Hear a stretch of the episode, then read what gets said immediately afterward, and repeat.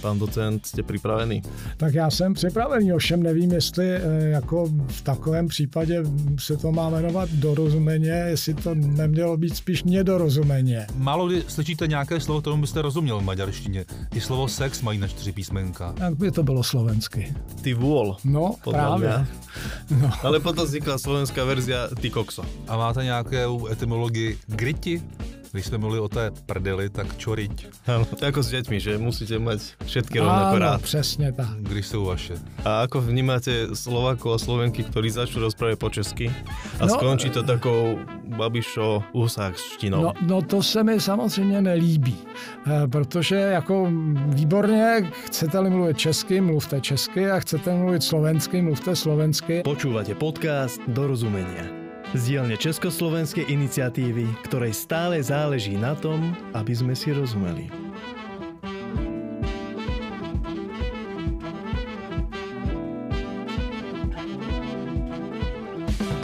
Karel Oliva je uznávaný jazykovedec, vysokoškolský pedagóg a dlhoročný riaditeľ Ústavu pro jazyk český.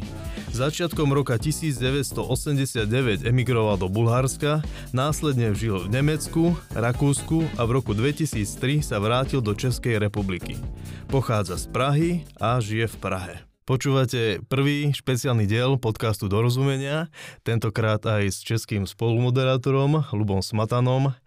Moje meno je Tomáš Mareta a našim dnešným hostom, ktorého vítame v štúdiu, je docent Karel Oliva. Dobrý deň. Dobrý den. Ahoj, den. Lubo. Pán docente, mne celé roky ide hlavou, že ako vznikla fráza ty vole a prečo sa stala taká populárna. To má asi mm, dlouhodobý vývoj, to oslovení vole eh, nebo přirovnání někoho k volovi vzniklo už někdy při nejmenším v pozdním středověku, možná i dříve, jenom to nemáme doložené, protože nejsou příslušné prameny. A v první fázi to byl v podstatě útok eh, jak tedy na, abych tak řekl, takové ty primární mužské vlastnosti osloveného nebo označené mm, osoby, tak i na její inteligenci, protože ten důtorožec nepatří k těm nejbystřejším. Ale postupně se to vyvíjelo a zhruba na přelomu 19. a 20. století už se z toho stalo oslovení, abych tak řekl, ne mazlivé, ale přátelské. Ale mazlivé jsem řekl, protože podívejme se na to, když maminky někde říkají svým dětem ty lumpíku, ty rošťáku, jo, kde jako lump a rošťák běžně jaksi nemají ty pozitivní konotace. No a tohle se vyvinulo potom nejprve jako takové vlastně přátelské oslovení a pak už se to vyvinulo postupem doby v úplně prázdnou frázi, která neznamená vůbec nic, je to jenom taková výplňková hmota jazyková. Jazykový balast. Ano, jazykový um, balast, e, přesně tak. Prostě už to vlastně nic neznamená. Neznamená to ani tu urážku, ani to nějaké přátelské, veselé, legrační oslovení. Už, už to je prostě, úplně se vyprázdnilo. A vy jste to, tuto frázi použil naposledy kdy? Tak to se asi nepamatuji, tak já si myslím, že na střední škole asi ano eh, v tomto, v tomto významu, ale možná, že jsem třeba někomu takhle řekl v tom původním významu, nebo jsem si to aspoň pomyslel, to nemohu um, jako popřít, ale na druhou stranu, kdy to přesně bylo, to si asi nepamatuji. Protože Slováci tuhle frázi hodně milují. Je to baví, já když přijdu na Slovensku, tak po mně chtějí, hele, řekni nám ty vole. No, ale to není asi úplně správně slovensky, ne? Jak by to bylo slovensky? Ty vôl. No, právě. mňa. No, Ale potom vznikla slovenská verzia Ty kokso. aha. Ale Tam je jiné zvíře, že jo? vo všeobecnosti vy asi nemáte rád takéto Víte, výkony. eh, abych tak řekl, já to běžně nepoužívám, ale na, na druhou stranu se na to musím dívat z takové té profesionální polohy, jako je to součást jazyka, i vulgarity, tak si patří do češtiny, slovenštiny, jakéhokoliv dalšího jazyka a jsou tak předmětem jazykovědného zkoumání jako všechna jiná slova. To je, mm, víte, když to přirovnám tady jazykovědce třeba k lékaři, tak to je jako, kdybychom jako zrušili urologii a ginekologii. Prostě nemůžeme to udělat. Jako, také to patří k té lidské podstatě. A zrovna tak do té jazykové podstaty slovenštiny, češtiny, čehokoliv patří i ty vulgarity. Myslíte, že má víc vulgarit slovenčina nebo čeština, nebo je to na stejno? Já si myslím, že to bude podobné na stejno. To Nadáváme na všichni stejně jako Nad, špačci. Nadáváme všichni, a to, jako nejenom čeština, i slovenština, ostatní jazyky jako to budou mít stejně. Hmm. Lebo vo všeobecnosti teraz sa dosť vulgarizuje hovorová reč aj mediálne vystúpenia o tom, aké pocity máte, keď si toto všimáte? Tak samozřejmě esteticky je to nevyhovující. Um, já si myslím, že ten problém není jenom v tom, že se používají vulgární slova, ale že do, dochází k jakému si stírání mezi prestižním, nebo chcete-li tedy spisovným jazykem, a já bych přece jenom říkal tím prestižním vyjadřováním a jazykem eh, jaksi obecným a až teda těmi vulgaritami, což si myslím, že je trochu škoda, protože to škodí té eh, jazykové kultuře. Eh, na druhou stranu ten pohyb mezi vulgaritou a nevulgaritou se děje po celou dobu existence toho jazyka, nebo spíše vlastně bývaly i doby, kdy se jako nerozlišovalo mezi tím, co je vulgární a co není vulgární. To teprve až jaksi takové to zjemnělé, měšťácké, chcete-li, 19. století přineslo mm, jaksi ten pocit, že některá slova um, by se neměla používat. Jo, když se podíváte třeba do Husa, um, do jeho spisů, tak tam najdete takové perličky, jako že bordel mama je označována jako kurva nad kurvami, což je um, krásný výraz. Ve všech, uh, ve všech starých lékařských spisech najdete slovo prdel používané jako prostě anatomický termín. A to se táhne vlastně až do poloviny 19. století, kdy Antonín Jan Jungmann, bratr slavnějšího Josefa Jungmana, byl anatom, prostě ve svých uh, spisech anatomických a zejména tedy on psal také příručky pro porodní báby, kde také používá slovo prdel eh, prostě jakožto termín. Jo, asi tehdy jiný neměli. A máte nějakou etymologii griti? Když jsme mluvili o té prdeli, tak čoriť. Ehm, to nevím, ale já si myslím, že to bude asi nějaké ehm, obecně, obecně slovanský eh, základ, ale takhle, jako jistě bych vám dokázal říct, kde to najdete, ale sám to... to asi eh, víme všichni, kde to najdeme. Nejde o to říct jako takovou tu slovo. Um, uh, ale, ale jak úplně z paměti uh, zrovna uh, etymologii uh, toho ne, nevím. Väčšinou dilemou milovníkov jazyka a celkovo materinských jazykov je príjmanie výrazov z cudzích jazykov. Anglicizmy, germanizmy a podobne. K tomu máte vy jaký postoj? Eh, já si myslím, že, jak bych to řekl, k tomu obecně mám postoj vstřícný s tím, že eh, je tam jaksi podstatná eh, výjimka toho, že to musí být jazykově funkční. To, že přejímáme cizí slova, je normální a přejímáme my Češi nejenom z angličtiny, z němčiny, třeba i ze slovenštiny.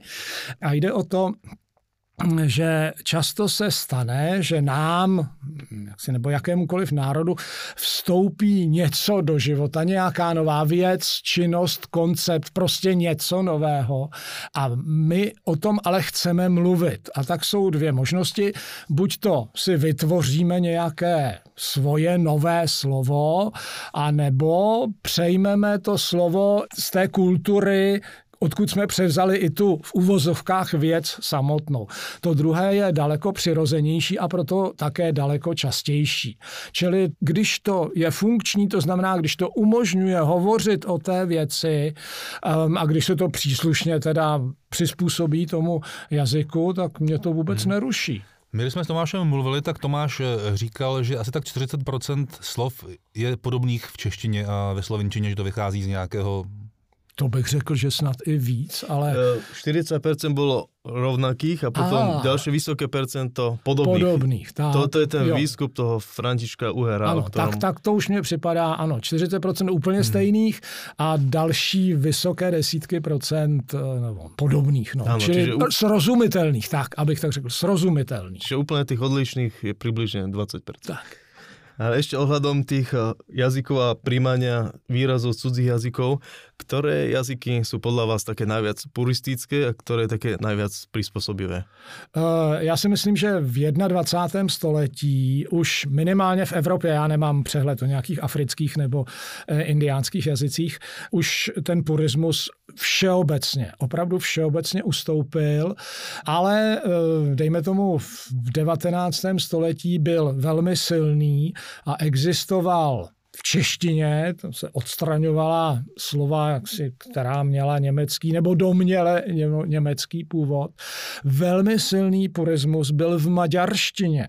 No, tam prostě ani ta elektřina a já nevím, co všechno. Tam policajti doteraz se volají. Ne, ne to se nedá vůbec pochopit, co Maďar chce říct.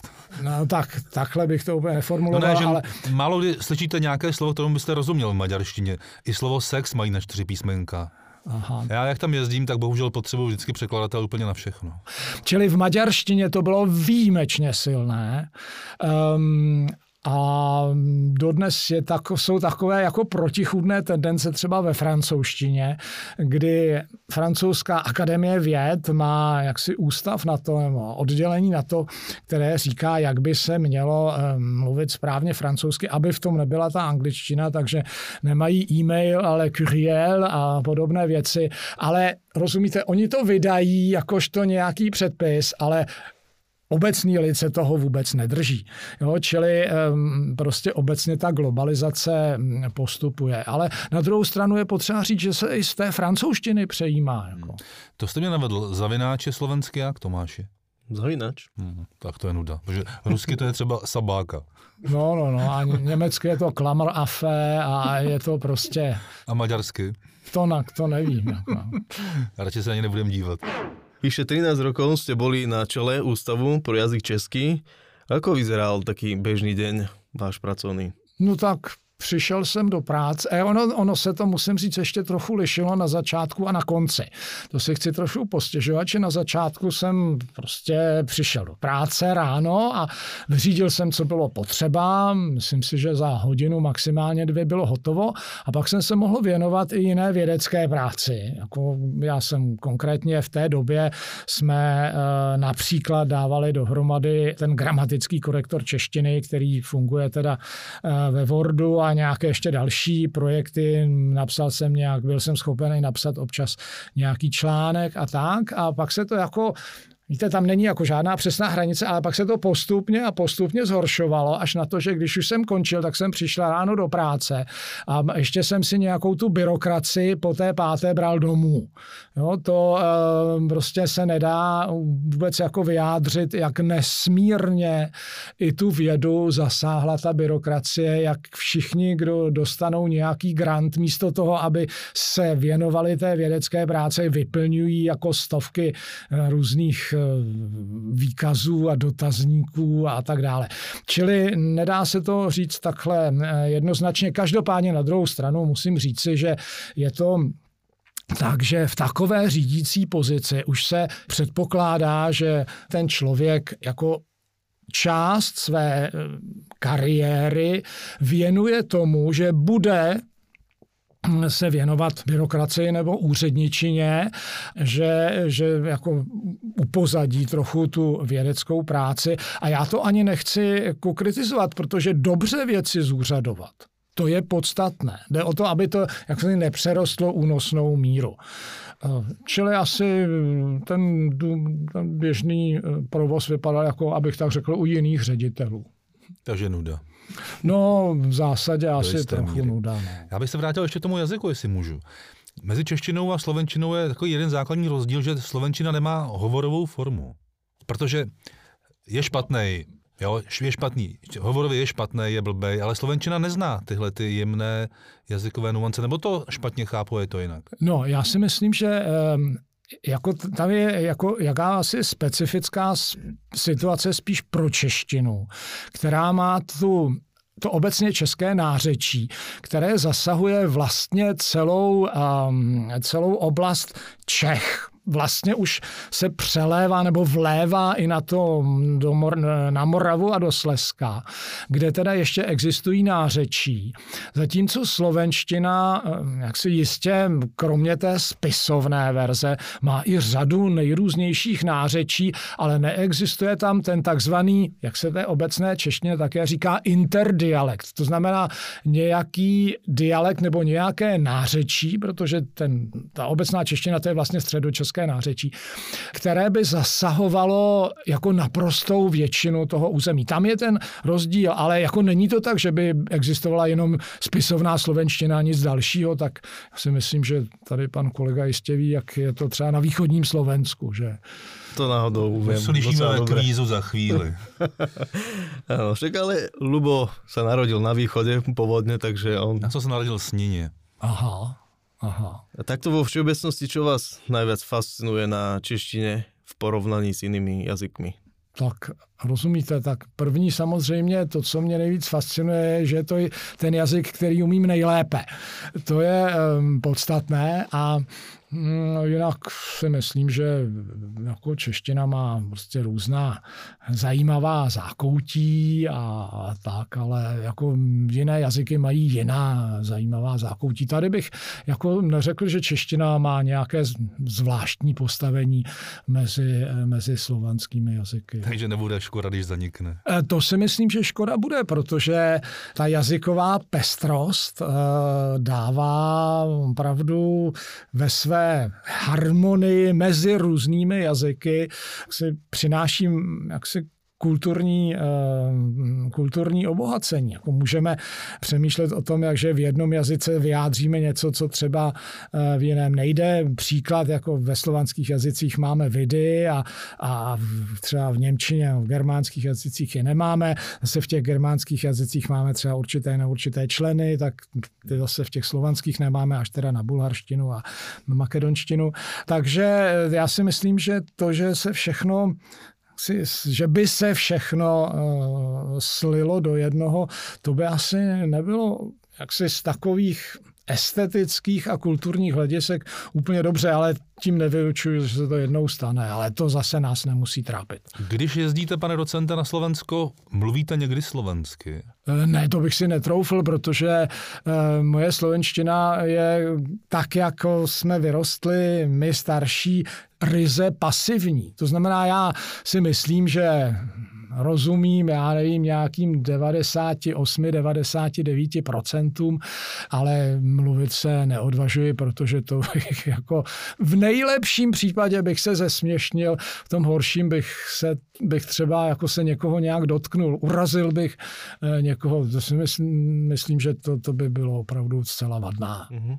A ako vnímáte Slovákov a Slovenky, ktorí začnú rozprávať po česky a no, skončí to takou babišo husákštinou? No, no to se mi samozřejmě nelíbí, protože jako výborně chcete-li mluvit česky, mluvte česky a chcete mluvit slovensky, mluvte slovensky, ale eh, mluvit takovou tou hatmatilkou, kterou jako vy to znáte eh, už jako pamětník eh, jenom vlastně toho Babiše, asi toho Husáka už nepamatujete, ale já to pamatuju nejenom um, od Husáka, ale třeba i od mých velících důstojníků v době armádní služby. Jo, čili já to mám spojenost jako s výrazně negativními vzpomínkami na Husáka, na soudruhy podplukovníky a tak dále. Kde jste mimochodem? V Pardubicích. Hmm, pěkné. A tam si mali nejakých slovenských dôstojníkov, ktorí sa snažili ano, rozprávať po česky. No, no, no, tak já vlastně já nevím, Z Dunajské stredy. Ježiš, já nevím, odkud byli a už se taky nepamatuju, ale jako bylo, byla to hrůza. Jo. Byla to, opravdu byla to lingvistická urážka obou těch jazyků. Mě by ale zajímalo, jestli Slováci také i píšou česky. Podle mě asi jenom mluví, se pokouší mluvit. Že psaná forma je mnohem, mnohem těžší. Já se slovensky vůbec neodvažuji psát, protože to mě dělá problémy. To já také eh, se neodvažuji a jako u té psané formy tam Víte, na jednu stranu je to, je to těžší, ale na druhou stranu, když něco píšete, tak si to pak jako můžete po sobě přečíst, opravit a tak. Čili tam je, eh, na jednu stranu je to asi složitější na to první napsání a na druhou stranu máte tam dostatečný prostor pro korekce, což při tom mluveném projevu prostě nejde. A ty umíš psát česky, Tomáši? Ne, ja používam Google Translator a potom to dávam niekomu skontrolovať. Ale v tomto je zaujímavý práve profesor Rychlík, ktorý mi odpisoval bezchybnej slovenčine na e-maily, keď sme dohadovali nahrávanie tak samozřejmě, že jsou lidé, kteří ovládají oba jazyky. Já mám spolužačku z gymnázia, která je vdaná v Bratislavě a myslím si, že umí opravdu stoprocentně po těch, já nevím, 40 letech, co tam, co tam žije a, a funguje. A jediné, co mě na tom rozesmává, je, že když ji třeba přijedu navštívit, protože se vydáme relativně často, tak ona se mnou mluví česky, načež se otočí a mluví s někým jiným slovensky a to je pro mě jako nezvyklé. Samozřejmě já jsem jí zažil vždycky jako jenom mluvit česky, tak to, jako to je zajímavá zkušenost, ale jistě, že se jak, tak jako se umíte naučit každý jiný jazyk, tak abyste se ne, neuměl naučit, nebo abychom se my Češi neuměli naučit slovenštinu nebo Slováci češtinu. Jako. A když se vám dostane do ruky nějaká kniha, která je přeložena ze slovenčiny do češtiny, nebo měl jste vůbec takovouhle možnost? Jako četl jsem ve slovenštině spoustu, třeba když jsem byl mladý, že, tak vycházely de- detektivky třeba vycházely, nebo i odborné knihy. Na Slovensku um, nebyly tak svázané, tak ostře svázané kulturní poměry jako, eh, jako v Čechách a jako spousta knížek a třeba i divadelní pondělky, jestli si je pamatujete, byly vždycky přenášené z Bratislavy. Prostě mm, jako slovenština měla, nebo slovenský český jazyk eh, měl bohatší kulturní život, ten oficiální, eh, bohatší kulturní život než, eh, než tehdy v té, tehdejší čeština. Mm, a to myslíte během normalizace? Ano, ano, tak, no. Mm-hmm. My jsme měli doma celou jako Nobelovskou knižnicu. Na Slovensku vycházeli právě ti autoři mnohem častěji, otec to nakupoval. A vadí vám, když se překládá slovenčina do češtiny? No, vadí, jako víte, vadí ve smyslu, pokládám to za nesmysl. Jako. Je to lenost ze strany to, čtenářů? Já, já vlastně nevím, proč to dělají. Myslím si, že i lidé, kteří jako ne, nebyli vystaveni dětství a mládí slovenštině, tak jako my starší, tak by jako těch, kolik já nevím, 80% pochopili zcela bez problémů. A kdyby byli té slovenštině vystaveni, tak těch 20% prostě buď to uhádli, anebo by se to prostě časem doučili. Mně to přijde úplně jako nesmyslné, že se překládá mezi slovenčinou a češtinou, ať už kterýmkoliv směrem. Já jsem o tom mluvil se spoustou slovenských autorů a vždycky mě trošku mrzelo, že jsem si zase říkal, že se tím zjednodušou situace že se prostě bojí trošku s tou kůží na trh, že tam prostě třeba tu slovenskou knihu na ten trh hodit český a i když oni tvrdí, že se slovenčina na Česku vůbec nečte, že to je ten hlavní důvod. Ta lenost čtenářů je velká, nevím Tomáši, jestli... Mám podobné zkušenosti, když jsem se o tom bavil. No, je pravda, že si myslím, že jako znalost slovenštiny mezi tou mladší generací pardon, asi upadá v Čechách víc, než upadá znalost češtiny na Slovensku. A myslím si, že je to jako do značné míry jako tím, že, eh, že třeba jako spousta slovenských mladých lidí u nás studuje, zatímco počet Čechů, kteří studují na Slovensku, asi je teda podstatně menší a jako jistě, že tam jezdíme se, já nevím, zaližovat nebo jako prostě prohlédnout, já nevím, Trenčí nebo Bratislavu, nebo, ale je rozdíl prostě někde pět let studovat a žít v té zemi, a nebo jet tam jako na 14 dní na dovolenou. Máte nějaké najobľúbenejšie slovenské slovíčka? Hmm. No, já myslím, že jako svým způsobem oblíbená slovíčka jsou ta ze slovenštiny, která přešla do češtiny. No? Třeba rozlučkový, dovolenkový a taková slova, která čeština přejala ze slovenštiny, tak to samozřejmě, to se, to se mně líbí a ta slova mám rád, ale jako rozumíte, to zase nemůžete chtít po jazykovědci, aby řekl, že má nějaká slova raději než jiná a prostě. No, to jako s dětmi, že musíte mít všetky rovnako rád. přesně tak. Když jsou vaše. Teď mě napadla, jestli můžu, ještě není kvíz, k tomu se ještě nechystáme, ale slyšel jste slovo buzogáň? Ne. No, buzogán je česky kij. Kej. A není to jako, mě to tak trošku, já nevím, jo, ale zní mi to trošku maďarsky. Není No, to, je možné, že já to, nevím. Jako. že to přešlo z maďarštiny. Má to tam takové to gáň, ň, ň, no, ň. no, právě. To je pravda, ale používá se to v Čerchové. Já si dovolím tvrdit, že by v Čerchové používali nějaký maďarský výraz. to už by bylo riskantní. Tak nevím, proč mi to napadlo, ale zrovna ten buzogáň mi prostě no, tak, zavrtal hlavu. Neznám slovo buzogáň, no, tak. Tak doufám, že jsem obohatil váš, ano, ano, váš slovník. budu si to, Možná. budu-li schopen, tak si to zapamatuji. V medzivojnovom období prišiel pokus profesora Vážneho priblížiť slovenčinu k češtine tým, že zaviedol niekoľko stoviek českých výrazov do, do spisovného jazyka, ale pre odpor inteligencie sa to neujalo. A vy ako vnímáte tieto umelé zásahy do, do jazyka? No zrovna tak jako všechny umělé zásahy je vnímám negativně.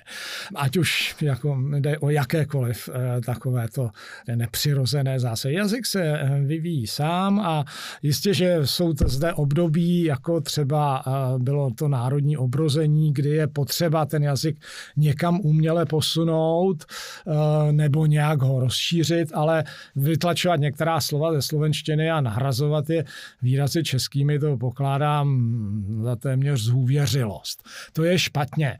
Ale ono se to asi odvíjelo od té teorie čechoslovakismu, že, že existují jako dva jazyky, nebo existuje jeden ten československý jazyk v tom znění českém a slovenském, což tehdy bylo populární. To jsme neměli jenom my, to existovalo i v Jugoslávii, kde se tvrdilo, že jako je jenom jeden jazyk pro Srby a pro Chorvaty, a akorát má teda ta dvě znění a tak dále. A s tou srbo-chorváštinou je to ako? Sú na 99% rovnaké? No, tehdy byly možná bližší, než byla čeština a slovenčina. Dnes už jistě nejsou, ale tam se projevil právě ten, ehm, ten také tlak politický, kdy po tom rozpadu Jugoslávie se jako v obou těch zemích eh, začala prosazovat slova, která byla si záměrně odlišná od, od, té, od té eh, druhé verze. Že jo? Tak jako takový pěkný příklad si, si vzpomínám, když jsem poprvé přijel, eh, já nevím, myslím, že to bylo do Dubrovníku, jsem přiletěl a teďka místo toho, aby tam bylo, eh, bylo napsáno aeroport, tak tam najednou byla zrakopravna Luka. Jo, čili něco jako uh, Luka je teda, není Louka. louka, ne, ne, ne, Luka je přístav. Aha. Luka s loukou nemá nic společného. Luka je přístav, zrak je vzduch, jo, takže zrakoplauna Luka je tedy teďka chorvatsky oficiálně uh, letiště. No. No, ale to, co říkáte, je prostě nádherná ukázka toho, jak jsou v těch slovanských jazycích posunuté významy slov, zrak, luka. Tam bychom asi našli nějakou souvislost mezi vzduchem, zrakem, nevím, nebo Ano, jako zrak. eh, Dívat jako, se přes- Vzduch je to, co je průzračné. ano, ano. Jo, a, A ta tou- luka? Ta luka, to si myslím, že tam si myslím, že žádná etymologická souvislost nebude, ale nejsem odborník na chorvačtinu. Takže eh, to si myslím, že to vzniklo asi, asi nějak jinak. Jo? Že mezi loukou a, a lukou, mezi naší loukou a lukou jakožto přístavem v, v chorvačtině nebo i ve slovenštině tam si myslím, že, eh, že souvislost nebude, ale rozumíte, to je jenom takový hrubý odhad, bychom se podívat. Já vím, že to s tím nesouvisí, ale mně se líbí ten výraz otrok pro děti. Ano, ano, tak to je... Hmm. To je ale eh, jako dáno tím, že to původní rab, což teda znamenalo otrok jako v nějaké té, nebo rab, to tam byl nějaký, eh, nějaký ještě ten tvrdý jar na konci. eh, V té staré, v té praslovanštině ehm, se potom jaksi rozšířil nejen na otroky jako takové, ale i na lidi v sociálně výrazně nižším postavení. Jo? Takže z toho máme, že roba vlastně znamená buď přímo žena nebo nějaký sirotek nebo schovanka, nebo v češtině máme, nevím, jak je to ve slovenštině, máme slovo robě či robátko, čili malé dítě. To je všechno odvozeno od toho rab. Jo, čili tam došlo k posunu, že to rab, původní, původní výraz pro otroka, se posléze rozšířil eh, na všechny lidi, kteří mají, no, všechny osoby, které mají nějaké nižší sociální postavení vůči tomu, eh, vůči tomu mluvčímu, čili ženy, schovanky, siroci, děti a tak dále. No a podobný um, posun potom nastal, teda, uh, já nevím, jestli je to i v chorvačtině, vím, že je to Myslím, ve, že to ve, slovinštině, jenom ve slovenštině. Ve slovinštině, kdy teda se z toho otroka stalo, stalo, stalo dítě. Ne, no. Moje slovenská kamarádka je nešťastná, nebo se vždycky vyděsila, když Češi říkají, pochovám si miminko to má ve slovenčině jednoznačný výraz, jako pohřbít. Ano, ale tak i v češtině se říká pochovat někoho. To jo, ale my to umíme rozdělit a ta slovenčina to nezná. No. Spíše tam jako zajímavé, že to má ty dva, ty dva um, jako velmi rozdílné významy, jak to vzniklo, to úplně nevím, ale já si myslím, že možná původní bude to pochovat jako tom smyslu v ruce, po... v ruce pochovat a potom jako pochovat do země, to znamená jako dát mu klid v té zemi. Jo. Ale to jsou zase um, nějaké tady domněnky, které by potřebovali asi potvrdit, případně vyvrátit. Takto s odstupom času stále považujete za nešťastné riešenie, že ženy si môžu vybrať priezvisko bez prikylenia? Ano, to pokládám minimálně tedy z jazykového hlediska za nesystémové eh, a protože nesystémové, tak i nesmyslné. A nesystémové je to zejména proto, že taková ženská příjmení potom eh, nelze skloňovat. No.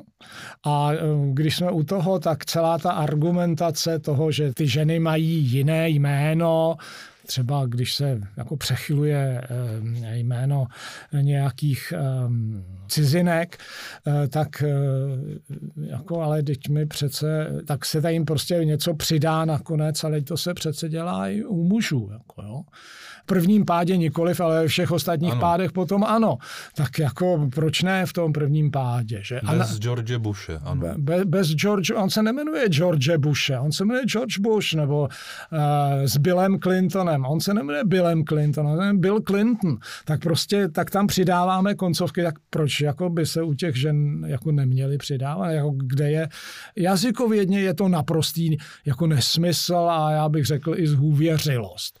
Jako je běž běžné prostě přidávat k cizím jménům koncovky. Jo, tak jako proč by se teda u těch žen by to nemělo dělat? To, to nedává vůbec smysl. Jako.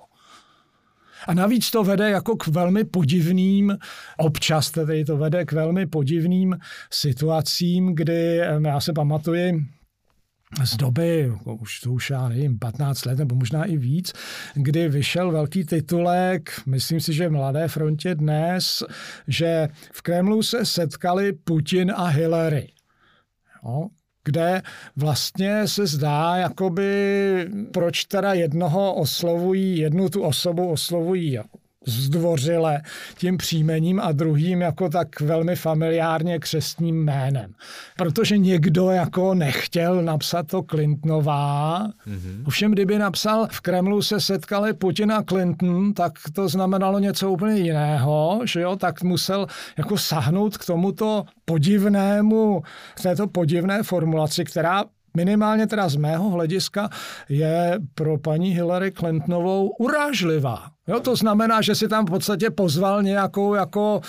Děvečku. Um, no tak nějak, jo. Mělo by to být správně v Kremlu se setkala Hillary s Vladimírem. Ano, ano, v Kremlu se setkali Vladimír a Hillary. To by bylo jako, to, to by bylo to správné. No, tak jako je vidět, že do jakých absurdit to občas může zavést. Je to prostě, je to jazykově naprosto pochybené. Súčasťou každého podcastu dorozumenia je aj tzv. rýchly jazykový kvíz, kde piatimi slovíčkami preveríme skúsenosti a vedomosti našich hostí. Pan docent, jste připravený? Tak já jsem připravený, ovšem nevím, jestli eh, jako v takovém případě se to má jmenovat dorozumeně, jestli to nemělo být spíš nedorozumeně. To uvidíme na konci. to podle výsledku. Ako sa po slovensky povedia jatka? No, to nemám ponětí. Já jsem ale říkal na začátku, že jako moje znalost slovenštiny je pasivní, já se neodvažuji. Dobře, nevím. Bitunok. Bitunok. Hm. Aha, To jste jistě slyšel, ale ne. tak to nevím, no, tak je tam něco s tím bytím, ale Jestli znáte eh, východňárský výraz šrác, ale pozor, ne sráč, ale opravdu šrác. ne, neznám. Šrác, no ne. A je to takový výraz prostě pro mladého fréra, pro mladého chlapce, takový jako takový frér. Čo znamená v slovenskom slangu slovíčko čajočka? Jak prosím? Čajočka. Čajočka. No, připomíná je to něco s čajem, ale asi to tak nebude, takže nevím. To znamená pekné dievča, krásavica. Mhm. Dobře. Slovenský překlad českého slova strup zní jak? Strup po slovensky. To nevím. No tak řek, to typnul bych si štrup, ale nevím. No je to chrasta. Chrasta. Mhm. Já to dneska slyšel poprvé, takže to bylo překvapení pro mě. Hm, a piatá otázka, čo alebo kto je to žeriav? Žeriau je jeřáb. Tak, Tak. teď jsme... Blahopřejeme. No, no, no. Jeden Tak, z piatich. tak já to- se vás můžu zeptat, čo? Tak, Povězte, eh, povězte, no pojďte. eh, jak pak se, mm, eh, co nebo, tak nevím, z kterého konce na to jít, že jo? Tak co pak je to český ostrýž? Slovenský ostrýž. Nějaký druh hlemíže? Ne, ne. Je to okoun. Okoun. Aha, aha. A co takový kůrovec? Je to také zvíře. Tomáši.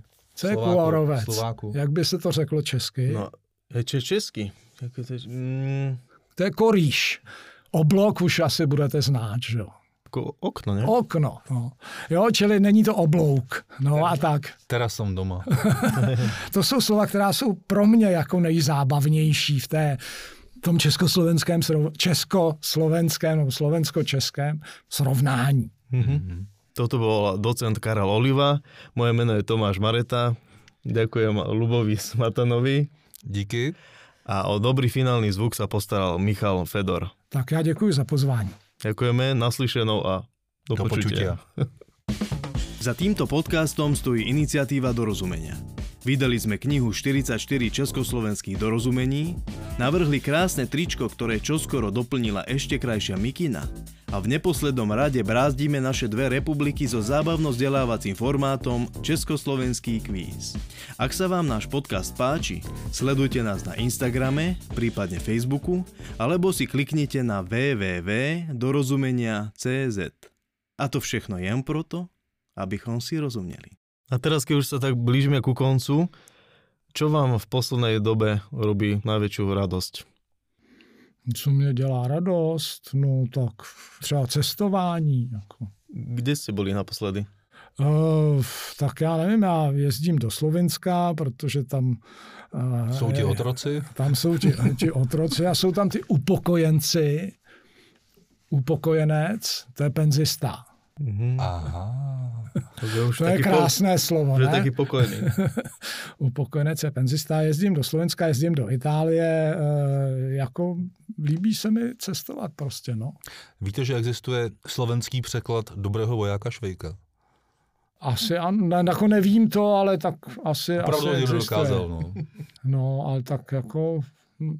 No, eh, já musím říct, že eh, nikdy jsem to neviděl, ale hrozně by mě zajímal německý překlad eh, Švejka, který určitě existuje, ale hrozně by mě zajímal, protože Hašek si tam často hraje s tím, že jako s těmi germanizmy v češtině. A mě by hrozně zajímalo, nikdy jsem se k tomu nedostal, jak to přeložili, jak germanizmy přeložili do Němčiny, aby tam zůstal ten zachovaný, ten, ten vtip, jako nebo t- ta odlišnost vůči té češtině. Jo? To, to prostě... Dejme úkol Tomášovi, že se na Slovensku v nějaké knihovně najde překlad slovenský dobrého vojáka Švejka a se na to podíváme, jak tam jsou některé věci vymyšlené. Tam ta hovorová čeština hraje docela zásadní roli. Ano, ano, ale tak Nájdem to, donesem to a pozrieme si to. Najdeme si tam překladatele a uděláme s ním rozhovor.